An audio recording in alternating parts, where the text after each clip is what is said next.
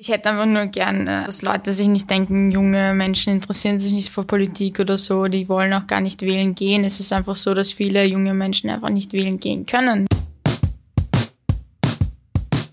Hallo und herzlich willkommen zu Aufstehen laut, der Podcast für alle, die was bewegen wollen. Mein Name ist Maria Meyerhofer und ich bin Geschäftsführerin von Aufstehen. In unserem brandneuen Podcast spreche ich mit Aktivistinnen, Expertinnen und Betroffenen über die Themen, die vielen von uns so richtig unter den Nägeln brennen.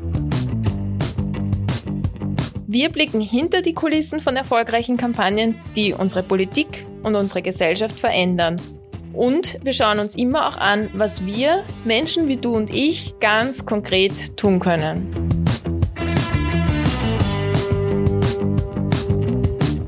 Stell dir mal vor, du lebst hier, aber darfst nicht mitentscheiden.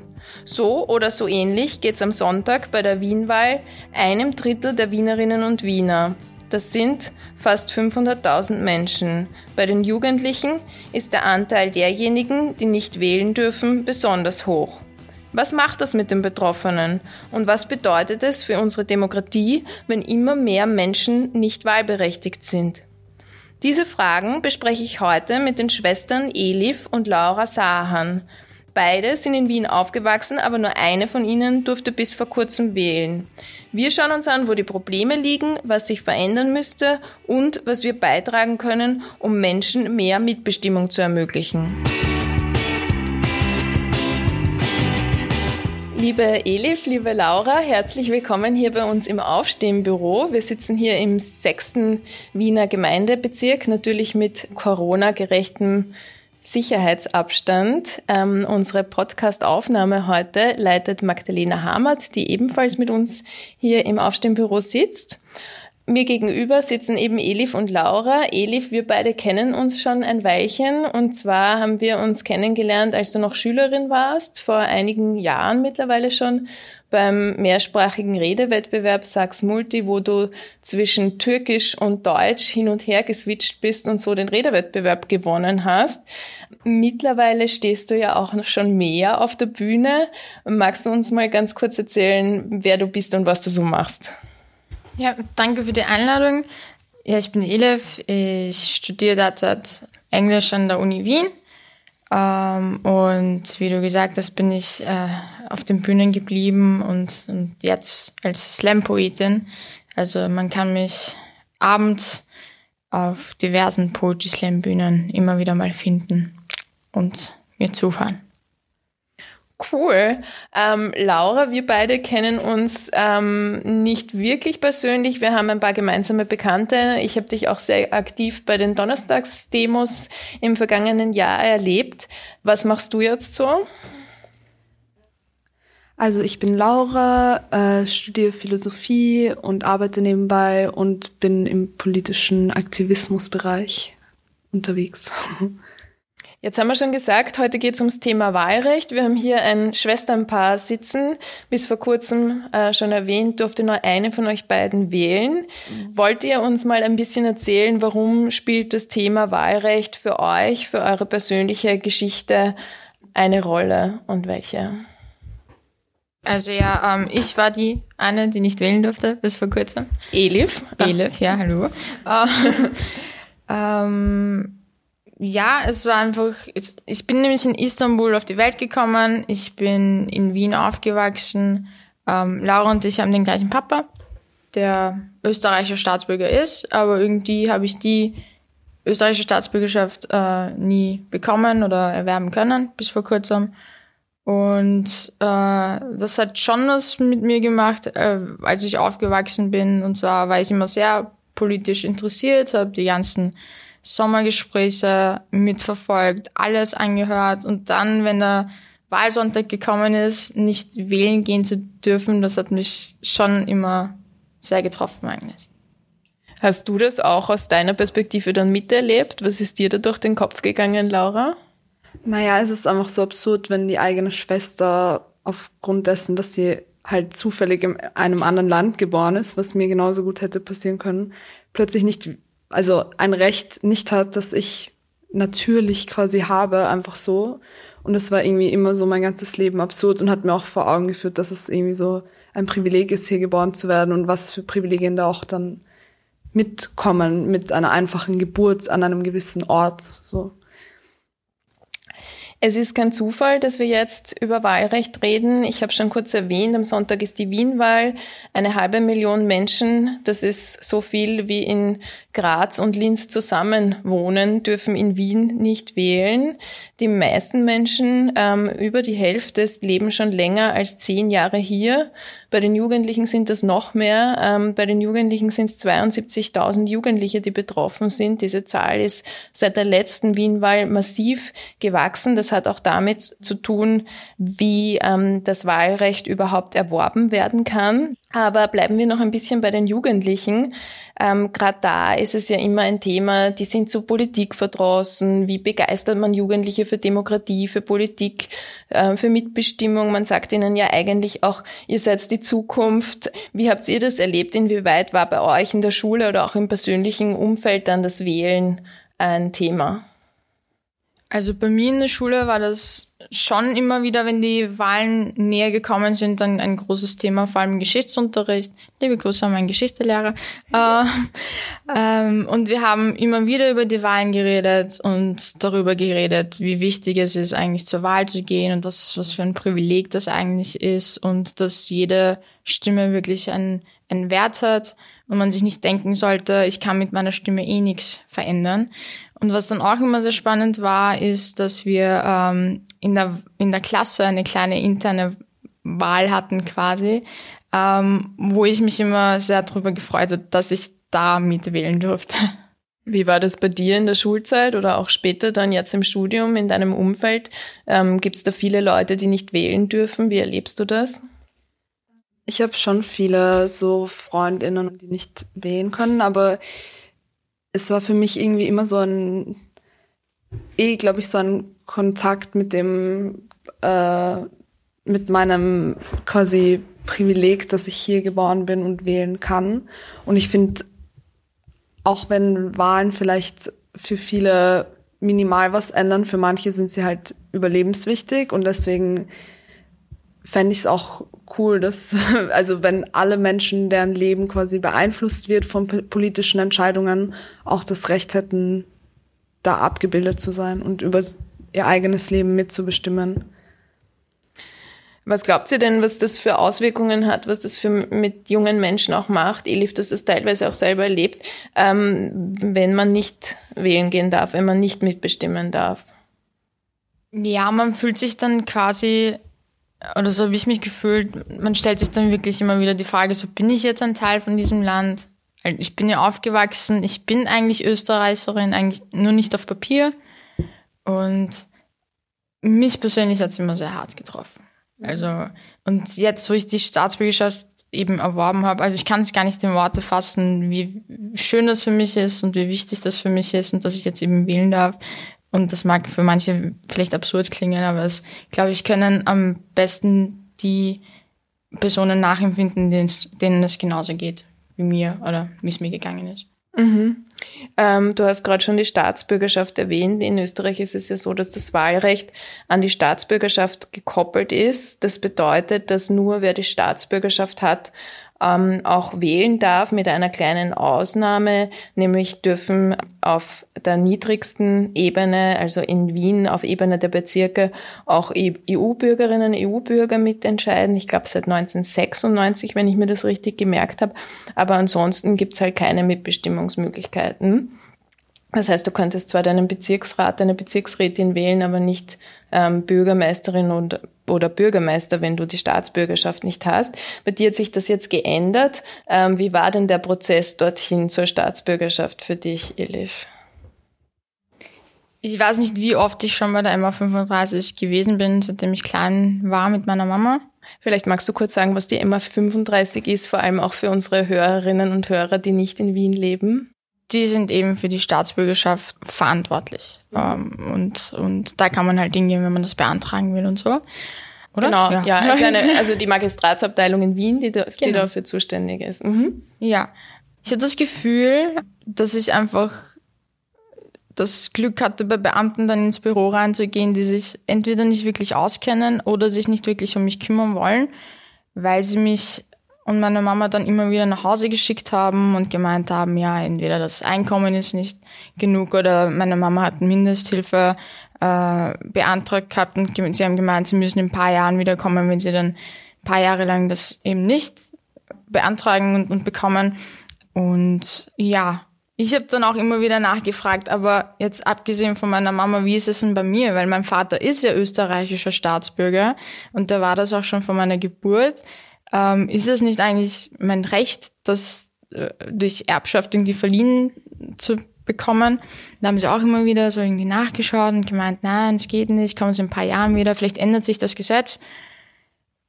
Und dann hatte ich dann äh, das, das Glück, dass ich äh, Rechtshilfe bekommen habe, äh, den ich über die über, über meine Lage äh, erzählt habe alles, alle Infos geschickt habe, alle Dokumente geschickt habe, die ich habe. Die haben mich dann weitervermittelt an die MR35, so, ähm, auf die Art, liebe Grüße, das ist die Elif, bitte kümmert euch um sie. Dann habe ich das eigentlich in, in, innerhalb kürzester Zeit bekommen. Es hat eigentlich wirklich nur eine Person gebraucht, die sich wirklich um mich kümmert und mir sagt, welche Dokumente sie haben müssen. Und das hat eigentlich, ich habe kein neues Dokument wirklich beantragen müssen. Es waren alles Dokumente, die zu Hause waren. Und ja, deshalb kann ich mich sehr glücklich schätzen, dass ich da diese Hilfe bekommen habe.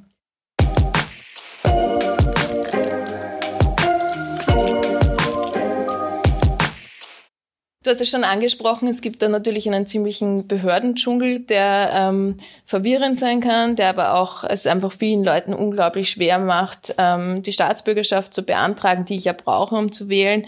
Ähm, andererseits aber auch einfach dieses Verfahren unglaublich in die Länge ziehen kann. Ähm, was du auch angesprochen hast, ist, dass zwar dein äh, Papa die österreichische Staatsbürgerschaft hat, dass das aber nicht automatisch schon dich dazu auch berechtigt. Das ist in vielen Ländern anders. In Österreich ist das besonders restriktiv. Und es gibt dann natürlich immer wieder auch die Forderung, dass sich das ändern soll.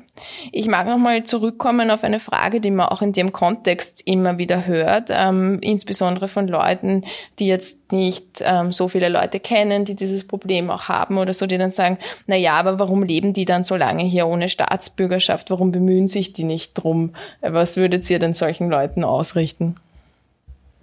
Ich würde Ihnen sagen, dass viele Leute das sehr wohl versuchen und das sehr, sehr gerne haben wollen würden und dass es einfach verdammt schwer ist äh, und dass sich diese Person wahrscheinlich nicht einmal vorstellen kann, wie kompliziert das alles ist. Mhm. Ich habe immer das Gefühl, es ist auch so ein bisschen diese Leistungsgesellschaft, die so ein Stück weit verlangt, man muss sich halt genug anstrengen und man muss sich das halt verdienen, die Staatsbürgerschaft zu bekommen. Jetzt ist es bei euch so, dass du ähm, aufgrund deines Geburtsorts, Elif, die Staatsbürgerschaft nicht automatisch bekommen hast. Du schon, Laura. Was sagst du dazu? Findest du das fair, dass man sich im, so wie es manche Menschen sehen, die Staatsbürgerschaft verdienen muss? Nein, ich finde es nicht fair. Besonders in Anbetracht dessen, dass unser Vater ja selbst nicht hier geboren ist, sondern in der Türkei, aber in den 70ern nach Österreich gekommen ist als Gastarbeiter und dass es da noch ganz anders war. Also da war es so, wir brauchen hier Leute, die arbeiten und die bekommen dann natürlich die Staatsbürgerinnenschaft. Also es ist immer sehr stark an Leistung gebunden. Und dann verstehe ich eben nicht, wie es sein kann, dass meine Schwester, die halt woanders geboren wurde, aber hier aufgewachsen ist, hier lebt, hier die Schule gemacht hat, ähm, eigentlich in keinem Punkt, wenn sogar mehr Österreicherin ist als ich oder sich zumindest mehr damit identifiziert als ich, dann eben nicht dieses Recht hat, das ich habe und, und, kein, und die Staatsbürgerschaft nicht einfach bekommt. Also nicht mal, wenn man was leistet, ähm, bekommt man die Staatsbürgerschaft. Mhm. Ja, du hast es schon angesprochen. Es gibt natürlich diese, also es gibt unterschiedliche Hürden. Wir haben schon drüber geredet dass man halt, ähm, wenn man nicht in Österreich geboren ist, mal grundsätzlich schlechtere Chancen hat, so wie es in eurem Fall war. Und dann natürlich auch hängt es davon ab, wo die Eltern geboren sind. Da reicht es oft gar nicht aus, dass man selbst in Österreich geboren ist, um die Staatsbürgerschaft zu bekommen. Ein anderer Punkt, den man erfüllen muss, ist ein ununterbrochener rechtmäßiger Aufenthalt, so heißt das im Gesetzestext. Das heißt, jemand, der die zum Beispiel fünf Jahre hier ist und dann ein Jahr ähm, fürs Studium oder für die Schule ins Ausland geht und wiederkommt, hat sich somit auch ein bisschen disqualifiziert oder was ihr auch vorhin schon angesprochen habt, ähm, diese finanziellen Hürden. Also ich habe mir das mal angeschaut. Ähm, man müsste nach quasi Miete und Fixkosten noch 800 Euro, über 800 Euro zur Verfügung haben, um für die Staatsbürgerinnenschaft überhaupt qualifiziert zu sein, darf keine Mindestsicherung oder Zusatzhilfen in Anspruch genommen haben, auch in dieser Zeit. Und das ist einfach was, was sehr, sehr unrealistisch und auch schwierig zu erfüllen ist. Du hast schon gesagt, viele Leute, die zuwandern oder zugewandert sind, sind in äh, niedrigeren äh, Lohnsektoren beschäftigt. Und gleichzeitig ist es so, dass wenn man sich das anschaut, diese Zahl von diesen 800 oder 900 Euro, die man quasi noch überhaben muss nach den, nach den lebensnotwendigen Kosten im Monat, ähm, das ist was, was einfach auch zum Beispiel 30 Prozent aller angestellten Frauen in Österreich gar nicht erfüllen können. Also das ist wirklich ein sehr, sehr hoher Standard. Man muss da quasi sich ein Stück weit auch die Staatsbürgerinnenschaft erkaufen mit einem hoch genugen Gehalt. Erkaufen auch deshalb, weil die Verfahrenskosten was sind, was noch auf Leute zukommt, die das beantragen. Also ich gehe nicht hin und reiche meine Papiere ein und das passiert, sondern ich muss für diese Verfahrenswege auch zahlen. Und das, ähm, da verlangt der Bund, also Österreich einmal so um die 1000 Euro und dann muss man noch landesabhängig Kosten zahlen. Das heißt, für eine Familie in Tirol zum Beispiel kann das schnell mal irgendwie 2.000, 3.000 Euro kosten, sich einbürgern zu lassen. Und da ist dann natürlich die Frage, ob man das überhaupt machen will. Oder auch so ein Thema ist Doppelstaatsbürgerschaften. Also ich weiß nicht, ob ihr auch Leute kennt, wo die Hürde, die, die andere Staatsbürgerschaft abzulegen, da ein Stückel mit reinspielt. Ja, so ein Beispiel fällt mir jetzt nicht ein auf die Schnelle, aber ähm, ich kann nur sagen, dass ich es äh, wirklich schade finde, dass es ähm, in Österreich keine Doppelstaatsbürgerschaft gibt und dass wirklich, wenn man dann die österreichische Staatsbürgerschaft ähm, erwirbt und nicht in diesen einen besonderen Sonderfall reinfällt, wo eine Doppelstaatsbürgerschaft legal wäre quasi, dass man dann die andere aufgeben muss, weil das ja doch ein Teil auch der Identität ist und sich das dann so anfühlt, als würde man einen Teil von sich selber aufgeben. Mhm. Ja, ich sehe das auch bei uns, also selbst im Aufstehen-Team, wo wir tagtäglich mit Politik zu tun haben und uns irgendwie alle arbeiten im politischen Bereich, uns mit MinisterInnen treffen und ähm, versuchen, Österreich besser zu machen, haben wir ähm, zwei, zwei Kolleginnen und Kollegen, die äh, nicht wählen dürfen, weil sie aus Südtirol beziehungsweise Deutschland vor Jahren beziehungsweise über zehn Jahren nach Österreich gekommen sind zum Studieren und geblieben sind und für die jetzt dieses ähm, Ablegen ihrer, ihrer italienischen oder ihrer deutschen Staatsbürgerschaft auch einfach irgendwie komisch wäre. Gleichzeitig ist es super komisch, dass die dann nicht wählen und nicht mitentscheiden dürfen, wenn sie sich tagtäglich mit den politischen Prozessen beschäftigen.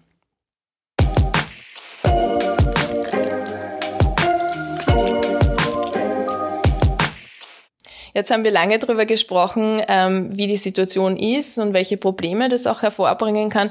Was würdet ihr euch denn für Veränderungen wünschen? Also erstmal würde ich mir wünschen, dass es leichter ist, eine, also Zugang zur Staatsbürgerinnenschaft zu bekommen. Ich sehe das auch immer noch als Diskriminierung, dass das mit der ökonomischen quasi Fähigkeit oder Privilegien zusammenhängt. Und dann andererseits würde ich mir auch wünschen, dass Leute, die hier leben, auch mitbestimmen dürfen, unabhängig von ihrer Staatsbürgerinnenschaft. Also dass das Wahlrecht vielleicht mehr an den Wohnort gekoppelt ist als unbedingt an die Staatsbürgerinnenschaft, was ja auch Sinn machen würde, weil in Österreich eben und vor allem in Wien so viele Menschen leben und arbeiten und und auch beeinflusst sind von den politischen Entscheidungen, die keine Staatsbürgerinnenschaft haben. Also für mich wäre es dann viel sinnvoller als jetzt diese ganzen Menschen einzubürgern, einfach das Wahlrecht für alle zu ermöglichen. Mhm. Was du angesprochen hast, das ist natürlich ein spannendes Phänomen. Es werden immer mehr Kinder hier geboren, ähm, die nicht wählen dürfen. Das heißt, der Anteil derjenigen an der Bevölkerung, die nicht wählen dürfen, der steigt und deren Interessen sind auch gar nicht mitrepräsentiert. Wir haben eine repräsentative Demokratie, das heißt, wir wählen unsere VertreterInnen im Parlament und ein ganz großer Teil, ein wachsender Teil der Bevölkerung fällt da eigentlich raus. Und das ist natürlich ein Riesenproblem. Ja. Was du gesagt hast, die eine Veränderung ist quasi, dass man, wenn ich dich richtig verstanden habe, dass die Staatsbürgerschaft vom Wahlrecht entkoppeln könnte. Das heißt, dass man hier wählen kann, auch wenn man nicht die österreichische Staatsbürgerschaft innehat. Ist das was, was du auch teilst, Elif? Ich verstehe das, wenn man sagt, äh, es sollen nur Staatsbürger, Staatsbürgerinnen und Staatsbürger äh, in einem Land wählen dürfen, dann soll man aber bitte es nicht so schwer machen den Menschen, dass sie eben die Staatsbürgerschaft erwerben. Also wenn es jetzt um Wahlen geht, wo wir den Nationalrat wählen oder so. Aber wenn es zum Beispiel die Wien-Wahlen sind oder so, da denke ich schon, dass es, wie bei dir, dass einfach jeder wählen sollen könnte, der in Wien wohnt oder halt in welchem Bundesland auch immer, der hier arbeitet, äh, der, der Steuern zahlt, weil wie repräsentativ ist das denn, äh, wenn nur so wenige Leute wählen dürfen in einer Stadt, wo einfach viel mehr Leute leben? Also ich, ich hätte einfach nur gern, äh, dass, dass Leute sich nicht denken, junge Menschen interessieren sich nicht für Politik oder so, die wollen auch gar nicht wählen gehen. Es ist einfach so, dass viele junge Menschen einfach nicht wählen gehen können, wie wir jetzt auch gehört haben.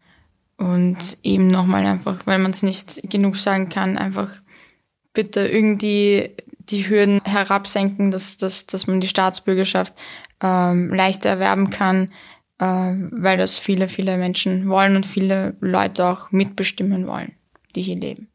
Mhm.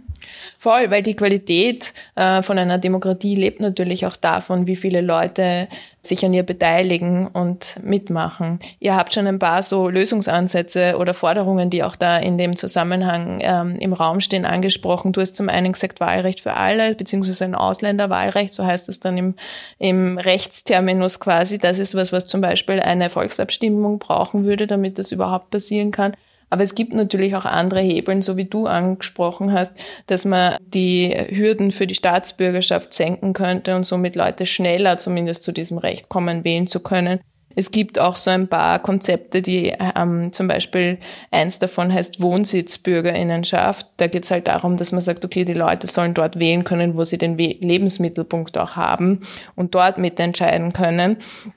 Es gibt viele unterschiedliche ähm, Konzepte, die da so im Raum stehen, aber gerade habe ich auch das Gefühl, dass ähm, sich die Politik da gar nicht so unbedingt wirklich damit beschäftigen möchte. Warum glaubst du denn, Laura, dass das gerade jetzt im Moment ein bisschen aus der Politik verschwunden ist und da gerade vielleicht nicht so gern drüber diskutiert wird? Ähm, ich glaube, das ist, weil es erstens politisch das Klima gerade sehr emotionalisiert ist zum Thema eben Migration und welche Leute, die quasi nicht hier geboren sind oder nicht die österreichische Staatsbürgerinnenschaft haben, wie viel Rechte bekommen. Also das hat man ja auch beim Thema Flucht bemerkt, dass das der Regierung eher unangenehm ist, darüber zu sprechen, beziehungsweise dass ein Thema ist, das sehr negativ besetzt wird und eher gegen Menschen, die hierher kommen, gehetzt wird oder, sie, sie als Problem angesehen werden. Und dann andererseits glaube ich, dass es ein historischen Bezug hat, also dass diese, eh wie erwähnt, diese, diese Österreich, diese österreichische Identität so verklärt wird äh, und, und das auch aus diesen nationalstaatlichen Konzepten kommt, dass eben Nationalstaat und Identität so zusammenhängen. Und ich glaube, das ist einfach nicht mehr zeitgemäß. Also ich glaube, die wenigsten WienerInnen oder vor allem junge Leute fühlen sich jetzt noch so unbedingt als ÖsterreicherInnen sondern mehr eben als Wienerin. Also ich habe das Gefühl, das wird auch viel lokaler, diese Identität und viel fluider und vermischt sich auch viel mehr mit Zuwanderung und durch die Migration. Und deswegen glaube ich, ist es einfach nicht mehr zeitgemäß, also generell StaatsbürgerInnen so viele Privilegien zuzustehen und andererseits das auch so mit der österreichischen Identität zu verknüpfen, weil man kann sich auch als Österreicherin fühlen, wie eben man das bei Elif sieht, ohne dass man die Staatsbürgerinnenschaft hat, sondern einfach, weil man hier aufgewachsen ist. Habt ihr äh, Ideen, was Leute jetzt tun können, vor allem auch Leute wie du, Laura, oder wie ich, die dieses ähm, Privileg der Staatsbürgerschaft vielleicht immer schon hatten oder jetzt zumindest besitzen, um, wenn sie dazu beitragen wollen, dass mehr Leute mitbestimmen können? Naja, ich glaube, es ist wichtig, dass wir weiterhin dafür, also plädieren in unserem Umfeld, aber auch noch weiter, dass wir Petitionen, Demonstrationen, Forderungen unterstützen, dass wir uns dafür einsetzen, dass es irgendwann diese Volksabstimmung gibt, dass wir uns politisch weiterhin einsetzen und Druck machen auf die EntscheidungsträgerInnen.